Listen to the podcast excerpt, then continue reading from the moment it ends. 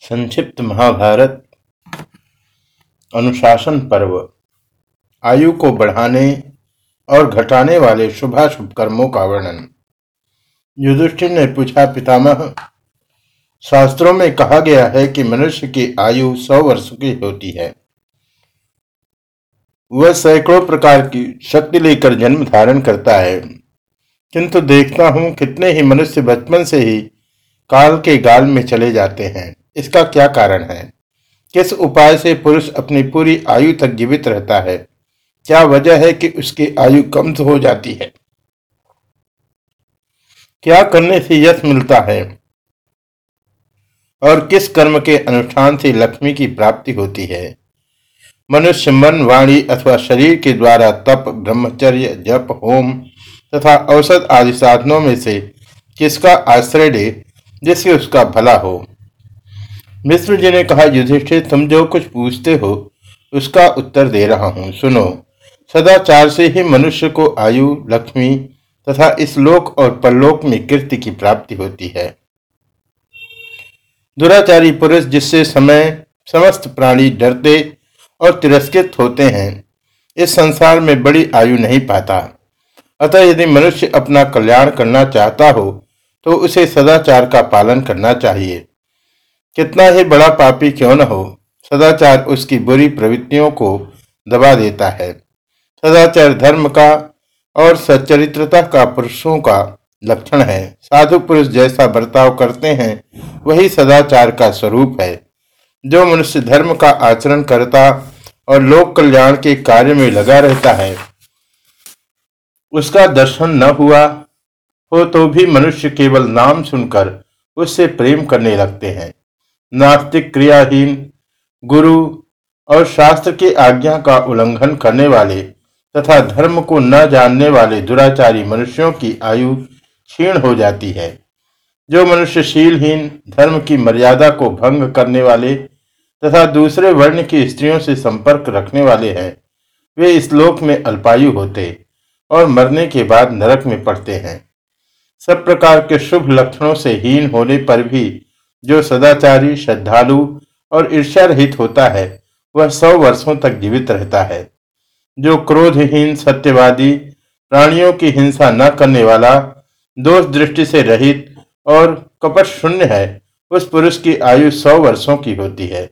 जो मनुष्य ढेले, फोड़ता, तिनके तोड़ता, नख चबाता तथा सदा ही अशुद्ध एवं चंचल रहता है, उसे दीर्घायु नहीं प्राप्त होती। प्रतिदिन ब्राह्म मुहूर्त में अर्थात सूर्योदय से एक घंटा पहले जाग कर धर्म और अर्थ के विषय में विचार करे। फिर सैया से उठकर शौच, स्नान के पश्चात आचमन पूर्वक दोनों हाथ जोड़े हुए प्रातः काल की संध्या करे। इसी प्रकार सायंकाल में भी मौन होकर संध्योपासना करनी चाहिए। उदय, अस्त ग्रहण और मध्यान्ह के समय सूर्य की ओर कभी दृष्टि न डाले। जल में भी उसकी परछाई न देखे। ऋषि लोग प्रतिदिन संध्योपासन करने से ही दीर्घ जीवी हुए हैं। अतः द्विज मात्र को मौन रहकर प्रातः काल और सायंकाल की संध्या अवश्य करनी चाहिए। जो द्विज दोनों समय की संध्या नहीं करते, उनसे धार्मिक राजा शूद्रों के काम करवाए। किसी भी वर्ण के पुरुष को पराई स्त्री से संसर्ग नहीं करना चाहिए। पर स्त्री सेवन से मनुष्य की आयु जल्दी ही समाप्त हो जाती है। इसके समान आयु नष्ट करने वाला संसार में दूसरा कोई कार्य नहीं है। स्त्रियों के शरीर में जितने रोमकूप होते हैं, उतने ही हज़ार वर्षों तक व्यभिचारी पुरुषों को नरक में रहना पड़ता है। केसों को संवारना, आँखों में अंजन लगाना, दांत मुँह धोना और देवताओं की पूजा करना, ये सब कार्य दिन के पहले पहर में ही करने चाहिए।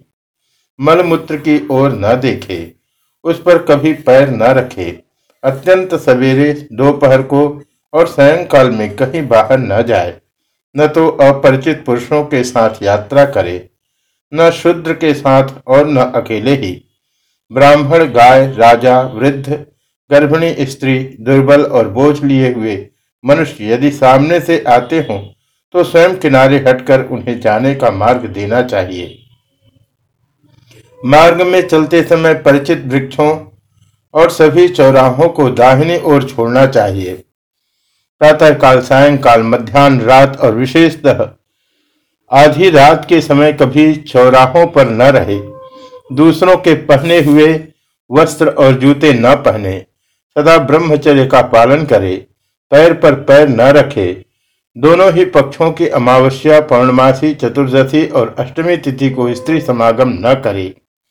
दूसरों की निंदा, बदनामी और चुगली न करे, किसी के मन पर आघात न करे, क्रूरता भरी बात न बोले, औरों को नीचा न दिखावे, जिसके कहने से दूसरों को उद्वेग होता हो, वह रुखाई से भरी हुई बात पाप लोक में ले जाने वाली होती है, उसे कभी मुँह से न निकाले। वचन रूपी बाण मुँह से निकलते हैं, जिनकी चोट खाकर मनुष्य रात दिन शोक से पड़ा रहता है। अतः जिनसे दूसरे मनुष्य के मन पर आघात लगता हो, विद्वान पुरुष को ऐसे वचनों का प्रयोग नहीं करना चाहिए। बाणों से बिंधा हुआ और फरसे से काटा हुआ वन पुनः अंकुरित हो जाता है। किंतु दुर्वचन रूपी शस्त्र से किया हुआ भयंकर घाव कभी नहीं भरता। करनी नालिक और नाराज़, ये यदि शरीर में लग जाए तो निकले जा, निकाले जा सकते हैं। किंतु वचन रूपी कटीले निकाला जाना असंभव है। वह सदा हृदय में कसकता रहता है। हिनांग, अंधे काने आदि, अधिकांग, छांगुर आदि, अपर निंदित कुरूप, धनहीन और असत्यवादी मनुष्यों की खिल्ली नहीं उड़ानी चाहिए। नास्तिकता, वेदों की निंदा, देवताओं के प्रति अनुचित आक्षेप, द्वेष, उदंडता और कठोरता इन दुर्गुणों का त्याग कर देना चाहिए। क्रोध में आपका पुत्र या शिष्य के सिवा और किसी को डंडे मारना अथवा ज़मीन पर गिराना उचित नहीं है। हाँ शिक्षा के लिए पुत्र और शिष्य को ताड़ना देना शास्त्र सम्मत है। ब्राह्मण की निंदा से दूर रहे। घर घर घूमकर नक्षत्र और तिथि न बताया करे। इन सब नियमों का पालन करने से मनुष्य की आयु नहीं छीन होती। मलमूत्र त्यागने और रास्ता चलने के बाद तथा स्वाध्याय और भोजन के पहले पैर धो लेने चाहिए। जिस पर किसी की दूषित दृष्टि न पड़ी हो, जो जल से धोया गया हो तथा जिसकी ब्राह्मण प्रशंसा करते हो यही तीन वस्तुएँ देवताओं ने ब्राह्मणों के उपयोग में लाने योग्य और पवित्र बताई है। गृहस्थ पुरुष प्रतिदिन अग्निहोत्र करे, सन्यासियों को भिक्षा दे और मौन रहकर नित्य ही दंत धावन करे। सवेरे सोकर उठने के बाद पहले माता पिता आचार्य तथा अन्य गुरुजनों को प्रणाम करना चाहिए। इससे दीर्घायु प्राप्त होती है। सूर्योदय होने तक कभी न सोए। यदि किसी दिन ऐसा हो जाए तो प्रायश्चित करे। शास्त्रों में जिन काष्ठों का दातन निषिद्ध माना गया है, उन्हें काम में न ले। शास्त्र विहित काष्ठ का ही दंत धावन करे। किंतु पर्व के दिन उसे भी त्याग दे। सदा सावधान रहकर दिन में उत्तर की ओर मुँह करके ही मलमूत्र का त्याग करे। दंत धावन किए बिना, देवताओं की पूजा न करे और देव पूजा किए बिना गुरु वृद्ध धार्मिक तथा विद्वान पुरुष को छोड़कर दूसरे किसी के पास न जाए। बुद्धिमान मनुष्य मलिन दर्पणों में मुँह न देखे, गर्भिणी स्त्री के साथ समागम न करे तथा उत्तर और पश्चिम की ओर सिरहाना करके न सोए। केवल पूर्व अथवा दक्षिण दिशा की ओर ही सिर करके सोना उचित है। टूटी और ढीली खाट पर नहीं सोना चाहिए। अंधेरे में पड़ी हुई सैया पर भी सहसा शयन करना उचित नहीं है। उजाला करके उसे अच्छी तरह देख लेना चाहिए। इसी तरह पलंग पर कभी भी तिरछा होकर नहीं, सदा सीधे ही सोना चाहिए। नास्तिक मनुष्यों के साथ काम पड़ने पर भी न जाए। उनके साथ कोई प्रतिज्ञा भी न करे। आसन को पैर से खींचकर न बैठे। कभी भी नंगा होकर अथवा रात में न नहाए। स्नान के पश्चात अपने अंगों में तैल आदि का मालिश न करावे। स्नान किए बिना चंदन न लगावे। नहा लेने पर गीले वस्त्र न फहरावे और भींगे कपड़े कभी न पहने। गले में पड़ी हुई माला को न खेचे। उसे कपड़े के ऊपर न पहने तथा रजस्वला स्त्री के साथ कभी बातचीत न करे। बोए हुए खेत में, गाँव के आसपास तथा पानी में कभी मलमूत्र का त्याग नहीं करना चाहिए। भोजन करने वाला मनुष्य पहले तीन बार जल से आचमन करे, फिर भोजन के पश्चात भी तीन आचमन करके दो बार मुँह धोवे। सदा पूर्व की ओर मुँह करके मौन होकर भोजन करना चाहिए। परोसे हुए अन्न की निंदा नहीं करनी चाहिए। भोजन के पश्चात मन ही मन अग्नि का ध्यान करना चाहिए। जो मनुष्य पूर्व दिशा की ओर मुख करके भोजन करता है, उसे दीर्घायु, जो दक्षिण की ओर मुख करके अन्न ग्रहण करता है, उसे यश। जो पश्चिम की ओर मुख करके भोजन करता है, उसे धन, और जो उत्तराभिमुख होकर भोजन करता है, उसे सत्य की प्राप्ति होती है। अग्नि का स्पर्श करके जल से संपूर्ण इंद्रियों का, सब अंगों का नाभि का और दोनों हथेलियों का स्पर्श करे। भूजा भस्म, बाल और मुर्दे की खोपड़ी आदि पर कभी न बैठे। दूसरे के नहाए हुए जल का दूर से ही परित्याग कर दे। शांति, होम और गायत्री का फिर जप करे। बैठकर ही भोजन करे। चलते फिरते कभी नहीं भोजन करना चाहिए। खड़ा होकर पेशाब न करे। राख में और गौशाला में भी मूत्र त्याग न करे।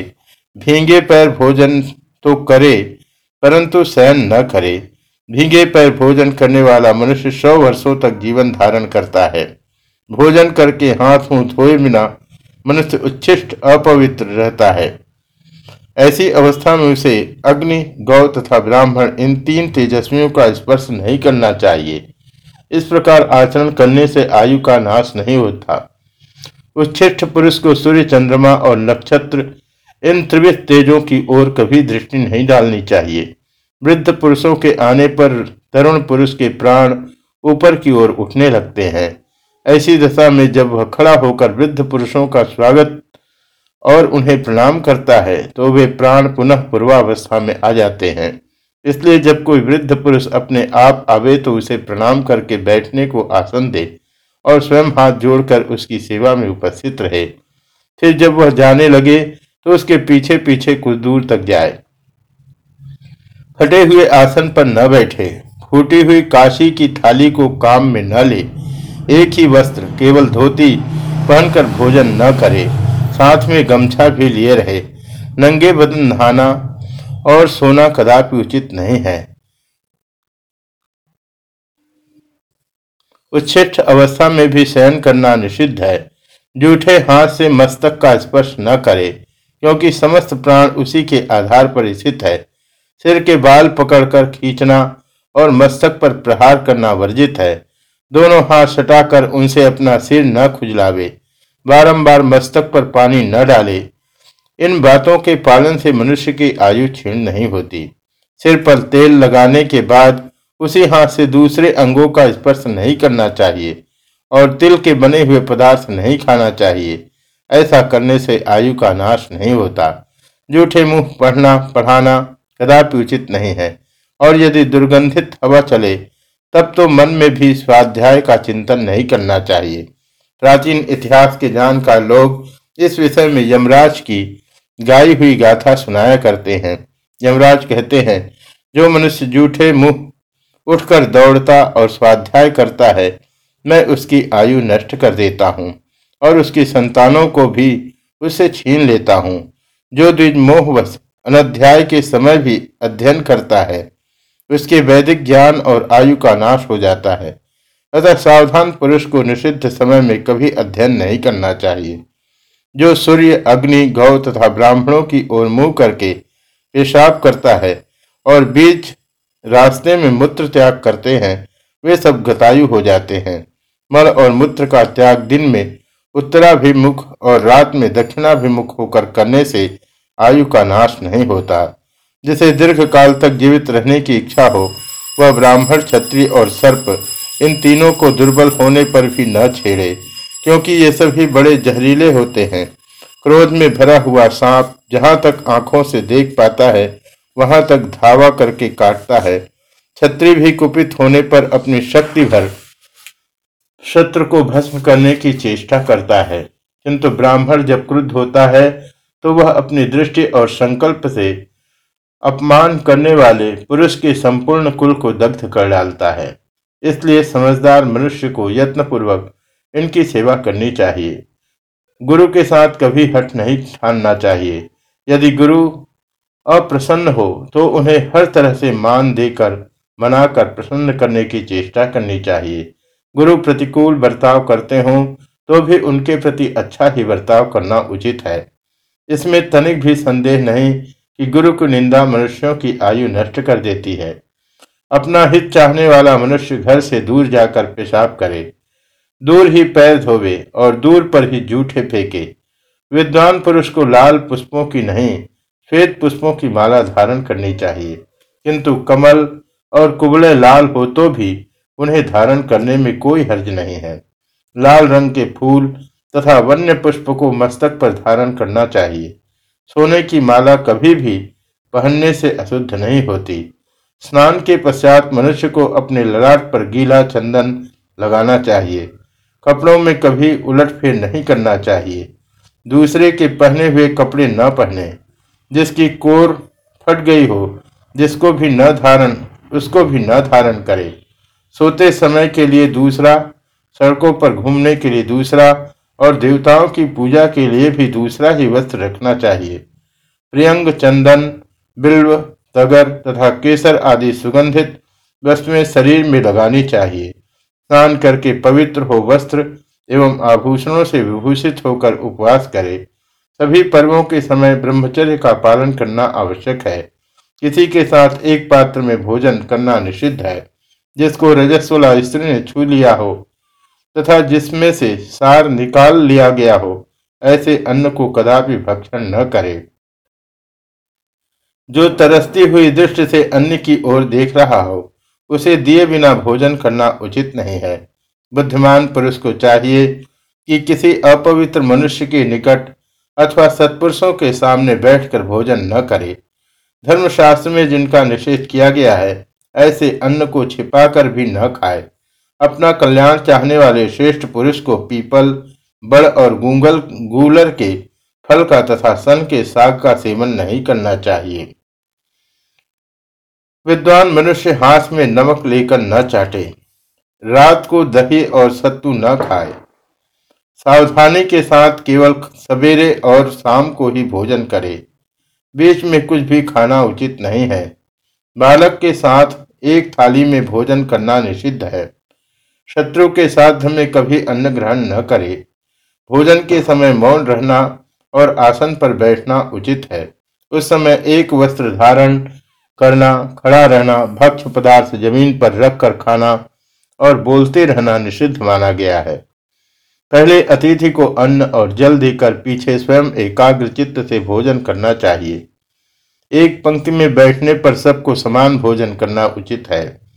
जो अपने सुहृद जनों को न देकर अकेला ही भोजन करता है, उसका अन्न हलाहल विष के समान है। भोजन काल में यह अन्न पचेगा या नहीं, इस प्रकार की शंका नहीं करनी चाहिए, तथा भोजन के अंत में दही नहीं, मट्ठा पीना चाहिए। भोजन करने के बाद कुल्ला करके मुँह धो ले और एक हाथ से दाहिने पैर के अंगूठे पर पानी छोड़ दे, फिर जल से आँख नाक और इंद्रियों और नाभि का स्पर्श करके दोनों हाथों की हथेलियों को धो डाले। धोन के पश्चात गीले हाथ लेकर ही न बैठ जाए। उन्हें कपड़ों से पोष कर सुखा दे। अंगूठे का मूल स्थान ब्रह्म तीर्थ कहलाता है। अंगुलियों का अग्रभाग देव तीर्थ है तथा अंगुष्ठ और तजनी के मध्य का भाग पितृतीर्थ माना गया है। साध्य तर्पण आदि पैतृक कर्म शास्त्र विधि के अनुसार सदा पितृतीर्थ से ही करने चाहिए। अपनी भलाई चाहने वाले पुरुष को दूसरों की निंदा तथा अप्रिय वचन मुँह से नहीं निकालने चाहिए। किसी को क्रोध नहीं दिलाना चाहिए तथा पतित मनुष्यों के साथ वार्तालाप की इच्छा भी नहीं रखनी चाहिए। पतितों को तो दर्शन और स्पर्श का भी परित्याग कर देना चाहिए। ऐसा करने से मनुष्य की आयु बढ़ती है। कुमारी कन्या और कुल्टा या वेश्या से संसर्ग न करे। अपनी पत्नी के साथ भी दिन में तथा ऋतुकाल के अतिरिक्त समय में समागम न करे। इससे आयु की वृद्धि होती है। अपने अपने तीर्थ में आचमन करके कार्य आरंभ करे और उनके पूर्ण होने के पश्चात पुनः तीन बार आचमन करके दो बार मुँह पोछ ले। इससे मनुष्य शुद्ध हो जाता है। पहले नेत्र नासिका आदि इंद्रियों का एक बार स्पर्श करके, तीन बार अपने ऊपर जल छिड़के इसके बाद वेदोक्त विधि के अनुसार देव यज्ञ और पितृ यज्ञ करना चाहिए। अब ब्राह्मण के लिए भोजन के आदि और अंत में जो पवित्र एवं हितकारक शुद्धि का विधान है, उसे बता रहा हूँ। सुनो। ब्राह्मण को प्रत्येक शुद्धि के कार्य में ब्राह्म तीर्थ से आचमन करना चाहिए। थूकने और छींकने के बाद आचमन करने से ब्राह्मण पवित्र होता है। बूढ़े कुटुंबी और दरिद्र मित्र को अपने घर पर आश्रय देना चाहिए। इससे धन और आयु की वृद्धि होती है। परेवा, तोता और मैना आदि पक्षियों का घर में रहना अभ्युदयकारी एवं मंगलमय है। ये तैलपायिक पक्षियों की भांति अमंगल करने वाले नहीं होते। उद्दीपक, गृद्ध, कपोत, जंगली कबूतर तथा भ्रमर नामक पक्षी यदि कभी घर में आ जाए तो शांति करानी चाहिए, क्योंकि वे अमंगलकारी होते हैं। महात्माओं की निंदा से भी मनुष्य का अकल्याण होता है। महात्मा पुरुषों के गुप्त कर्म कभी किसी पर भी प्रकट नहीं करने चाहिए। पराई स्त्री के संसर्ग से सदा बचे रहना चाहिए। इससे दीर्घायु की प्राप्ति होती है। अपनी उन्नति चाहने वाले बुद्धिमान पुरुष को उचित है कि ब्राह्मण के द्वारा वास्तु पूजन पूर्वक आरंभ कराए और अच्छे कारीगर के द्वारा बनाए घर में निवास करे। सायंकाल में गोधुली के समय नींद लेना पढ़ना और भोजन करना निषिद्ध माना गया है। इन सब बातों का पालन करने से मनुष्य दीर्घजीवी होता है। अपना कल्याण चाहने वाले के लिए रात में श्राद्ध करना, नहाना और सत्तु खाना मना है। भोजन के पश्चात केशों को संवारना अच्छा नहीं है। निषिद्ध पदार्थों के सिवा और जितनी खाने पीने की वस्तु है, उनका उचित मात्रा में सेवन करे।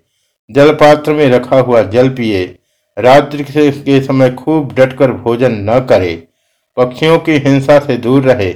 उत्तम कुल में उत्पन्न और योग्य अवस्था को प्राप्त हुई सुलक्षणा कन्या के साथ विवाह करे। उसके गर्भ से संतान उत्पन्न करके वंश परंपरा की रक्षा करे और ज्ञान तथा कुल धर्म की शिक्षा पाने के लिए पुत्रों को विद्वान गुरु के आश्रय में भेज दे। कन्या उत्पन्न होने पर कुलीन एवं बुद्धिमान वर के साथ उसका व्याह कर दे।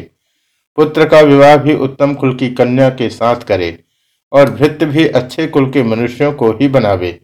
मस्तक पर से स्नान करके देव कार्य तथा पितृ कार्य करे। जिस नक्षत्र में अपना जन्म हुआ हो, उसमें श्राद्ध करना वर्जित है। पूर्वा और उत्तरा भाद्रपदा तथा कृतिका नक्षत्र में भी श्राद्ध का निषेध है। अश्लेषा, आर्द्रा, ज्येष्ठा और मूल आदि संपूर्ण दारुण नक्षत्रों और पत्यरी अर्थात अपने जन्म नक्षत्र से वर्तमान दिन के नक्षत्र तक गिने, गिनने पर जितनी संख्या हो उसको, उसमें नौका भाग दे। यदि पाँच शेष रहे तो उस दिन के नक्षत्र को प्रत्यरी तारा समझे। तार का भी परित्याग कर देना चाहिए। सारांश यह कि ज्योतिष शास्त्र के भीतर जिन जिन नक्षत्रों से श्राद्ध का निषेध किया गया है, उन सब में देव कार्य और पित्त कार्य नहीं करना चाहिए। पूर्व या उत्तर की ओर मुख करके, हजामत बनवानी चाहिए। इससे आयु की वृद्धि होती है। निंदा करना अधर्म बताया गया है। इसलिए दूसरों की और अपनी भी निंदा नहीं करनी चाहिए। जो कन्या किसी अंग से हीन हो, अथवा जो अधिक अंग वाली हो, जिसके गोत्र और प्रवर अपने ही समान हो, तथा जो नाना के कुल में उत्पन्न हुई हो, उसके साथ विवाह नहीं करना चाहिए। जिसके कुल का पता ना हो जो नीच कुल में पैदा हुई हो, जिसके शरीर का रंग पीला हो तथा जो कुष्ठ रोग वाली हो, उसके साथ भी विवाह करना निषिद्ध है। जिसके कुल में किसी को मिर्गी, सफ़ेद कोढ़ तथा राज्य क्षमा तपेदिक की बीमारी हो, वह कन्या भी ब्याह ने योग्य नहीं मानी गई है। जो सुलक्षणा उत्तम आचरण वाली और देखने में सुंदरी हो, उसी के साथ ब्याह करना उचित है। अपने से श्रेष्ठ या समान कुल में विवाह करना चाहिए। अपने कल्याण की इच्छा रखने वाले पुरुष को नीच जाति वाली एवं पतित कन्या का पाणी ग्रहण कदापि नहीं करना चाहिए। अग्नि की स्थापना करके ब्राह्मणों द्वारा बताई हुई संपूर्ण वेद विहित क्रियाओं का यत्न पूर्वक अनुष्ठान करना चाहिए। स्त्रियों से ईर्ष्या रखना उचित नहीं है। प्रत्येक उपाय से अपनी स्त्री की रक्षा करनी चाहिए। ईर्ष्या करने से आयु क्षीण होती है, इसलिए उसे त्याग देना ही उचित है। सवेरे सूर्योदय के समय और दिन में सोने से आयु का नाश होता है। अच्छे लोग रात में अपवित्र होकर नहीं सोते। पर स्त्री से व्यवचार करना और हजामत करवा कर बिना नहाए रहना भी आयु की हानि करने वाला है। अपवित्रावस्था में वेदाभ्यास का यत्नपूर्वक त्याग करें। संध्या काल में स्नान, भोजन और अध्ययन वर्जित है।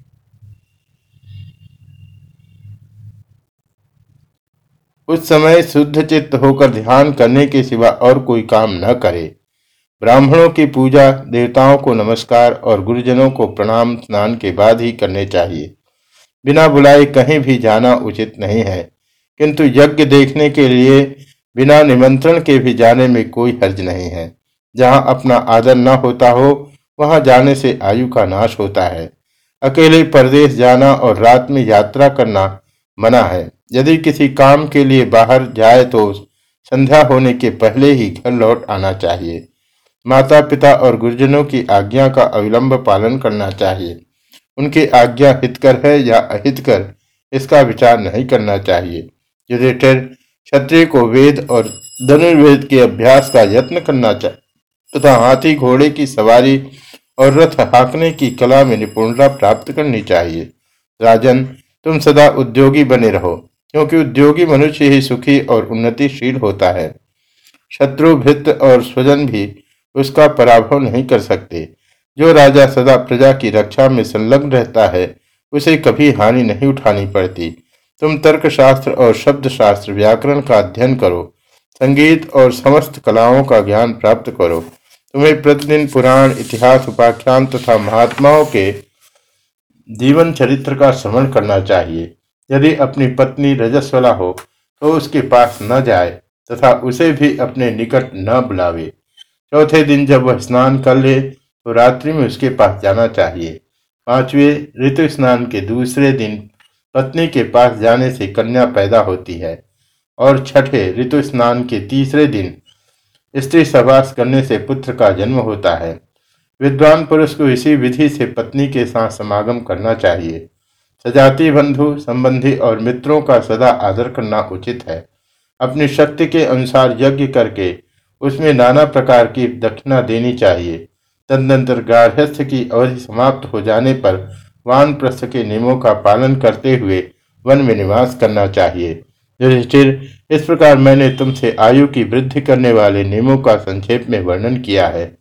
जो नियम बाकी रह गए हैं, उन्हें तुम वेद के विद्वान ब्राह्मणों से पूछ कर जान लेना।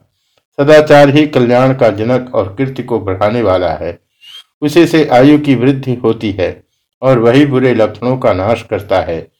संपूर्ण आगमनों में सदाचार ही श्रेष्ठ बतलाया गया है। सदाचार से धर्म उत्पन्न होता और धर्म के प्रभाव से आयु की वृद्धि होती है। पूर्व काल में ब्रह्मा जी ने सब वर्ण के लोगों पर दया करके यह उपदेश दिया था। यह यश, आयु और स्वर्ग की प्राप्ति कराने वाला तथा परम कल्याण का आधार है।